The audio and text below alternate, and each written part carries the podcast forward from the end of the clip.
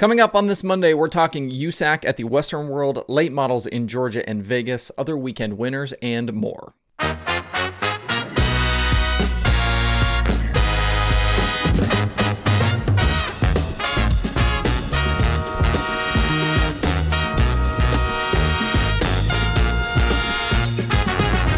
Today is Monday, November 15th, 2021. Welcome into Dirt Tracker Daily. I'm Justin Fiedler. Both the USAC National Sprint Cars and Midgets were at Arizona Speedway over the weekend for the Western World. This was one of the final weekends of racing ever at Arizona Speedway as the track is being forced to shut down by the Arizona State Land Department because of noise and future development plans for the area. The track was originally scheduled to close in April, if you might remember, but was given an extension by the state and allowed to complete their season. This was also the final two race nights of 2021 for the Sprint Car Series. We talked on Friday's show about the points battle entering the weekend between Brady Bacon and Kevin Thomas Jr. Bacon had a 52 point advantage entering the weekend, and KTJ probably needed the 69 team to have issues to really have a shot, but unfortunately for them, it never came to that. On Friday night, Logan Seavey dominated much of the 30 lap feature while Bacon and KTJ battled each other inside the top five. Late in the going, though, any hope KTJ had for running down Bacon came to an end when the lap car of Jake Helsel spun in front of him and the 9 car had nowhere to go. Thomas returned to the track after a stop in the work area, but only managed to drive back to 13th by the end of the race. Out front, Bacon got the bottom rolling in the closing laps and was able to work past leader Seavey with five laps remaining. He then held off a massive slider attempt from Seavey coming to the checkered to bag the win. Seavey ended up second, Tanner Thorson uh, was third, CJ Leary fourth, and Charles Davis Jr. finished fifth. The win for Bacon, along with the tough night for Thomas, secured the 2021 USAC National Sprint Car Championship for the Macho Man, with Saturday's racing still left to go. In the season finale on Saturday night, Logan Seavey made sure he wouldn't lose the win like he did the night before. He started on the front row, quickly cleared pole sitter Austin Williams on the opening circuit, and then led every lap en route to the victory. He stretched away to a massive lead at the finish, earning his fourth series win of the season in the Baldwin 5. CJ Leary finished second after really only making one serious bid for the lead. Jake Swanson was third, Thomas Meseraull fourth, and Brady Bacon hard charged from 15th to finish fifth. For Bacon, the 2021 title was the fourth of his career and second in a row. He ended the season with five wins, 36 top fives, and 41 top tens in 43 starts. His only finishes outside the top 10 were a 12th at Path Valley in April and a 22nd at Lincoln Park in July.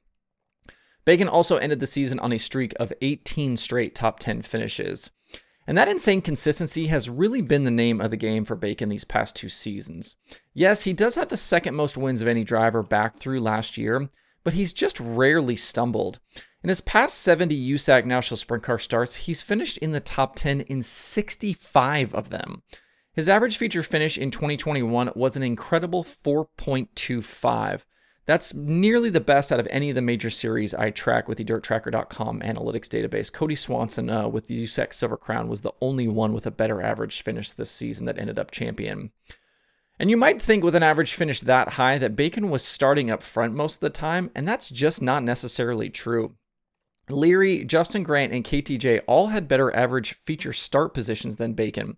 But when the green flag flew, Bacon was on the move a lot. He led the series in hard charger awards with seven. He had 32 races with a positive plus minus and had the best feature plus minus of any driver by far at plus 132. So, congrats to Bacon and his Hoffman team on the championship and topping a stout group of competitors that featured a resurgent KTJ, Grant with seven wins, and Thorson, who was strong in his first full campaign. In the midget ranks, the championship battle is far from over, with Chris Windom and Buddy Kofoid trading blows over the two nights. On Friday, even though he's not known for his midget exploits, Cory Eliason looked good in one of the Rudeen midgets. He led 23 of the 30 laps, but made a mistake late that let Justin Grant slip by for the win. It was Grant's second midget win of the season.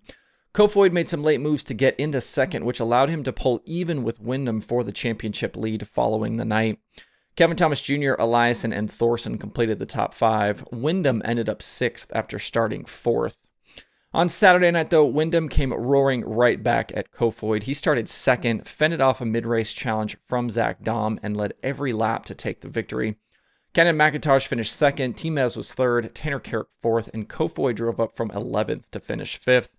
Daum ended up 21st and out of the race after his motor let go with 10 laps remaining. It was definitely a shame because I think Daum was probably the only one in the field on Saturday night that had anything for Windom. With still seven race nights left, Windom has pushed the points lead back to 13 over Kofoid. Headed to California now, though, starting with Bakersfield tomorrow night, things might be looking good here for Buddy. These tracks are where he grew up, and he closed out the 2020 season with a win at Bakersfield and a second place finish at Merced. This fight feels like it's going all the way to the end. In something not so great from the midget weekend, Daison Pursley was involved in a heat race crash on Saturday night that left him in the hospital. He went for a wild ride and landed hard, but was awake and alert when he was taken from the car. Since then, we've learned that he has a spinal cord injury, and last night he underwent surgery to fuse several of his vertebrae. We're all certainly hoping for the best for Daison going forward. He'd been having a really great season to date with two wins and 25 top 10s in 32 starts. We'll keep you posted as we know more about Daison's recovery. If you're a late model fan, you probably had one eye on Vegas this weekend and one eye on Georgia. There were dueling 50,000 to win races this week between the dirt track at Las Vegas and Senoia Raceway. At Senoia, a very stout field of 63 cars was on hand for the inaugural Peach State Classic.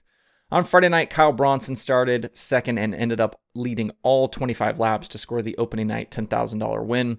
Chris Madden, Mike Marlar, Spencer Hughes, and Ashton Winger completed the top five. The field also included guys like Ross Bales, Ricky Weiss, Max Blair, and Dennis Erb Jr. On Saturday night for the big show, Bronson was scheduled to start fourth but had trouble during the pace laps and ended up out of the race. Certainly a crappy way to end the weekend for the Florida driver. Out front, Ashton Winger led the opening laps before Mike Marlar took over from the sixth starting position. Marlar was seeking yet another $50,000 win this season to add to his late model Knoxville Nationals victory. Wasn't to be, though, as Chris Madden grabbed the top spot from the 157 on lap 32 and never looked back, eventually winning by nearly two seconds. The winner's check was officially $52,052, which ended up being the richest payday for Madden in his career. That's actually kind of surprising to me with all the wins that Madden has. Marlar finished second, Winger third, Tyler Erb was fourth, and Ryan Gustin was fifth. If you're a late model fan in the South, keep an eye on Lancaster and Cherokee this weekend. The Extreme Dirt Car Series season gets underway Saturday for the Palmetto State 50, with the Blue Gray 100 on tap for Sunday. Having won the two previous series championships, I'd assume Chris Madden will be looking to defend there. Out in Vegas for the duel in the desert, it looked like we might end up with a Jonathan Davenport sweep of the weekend.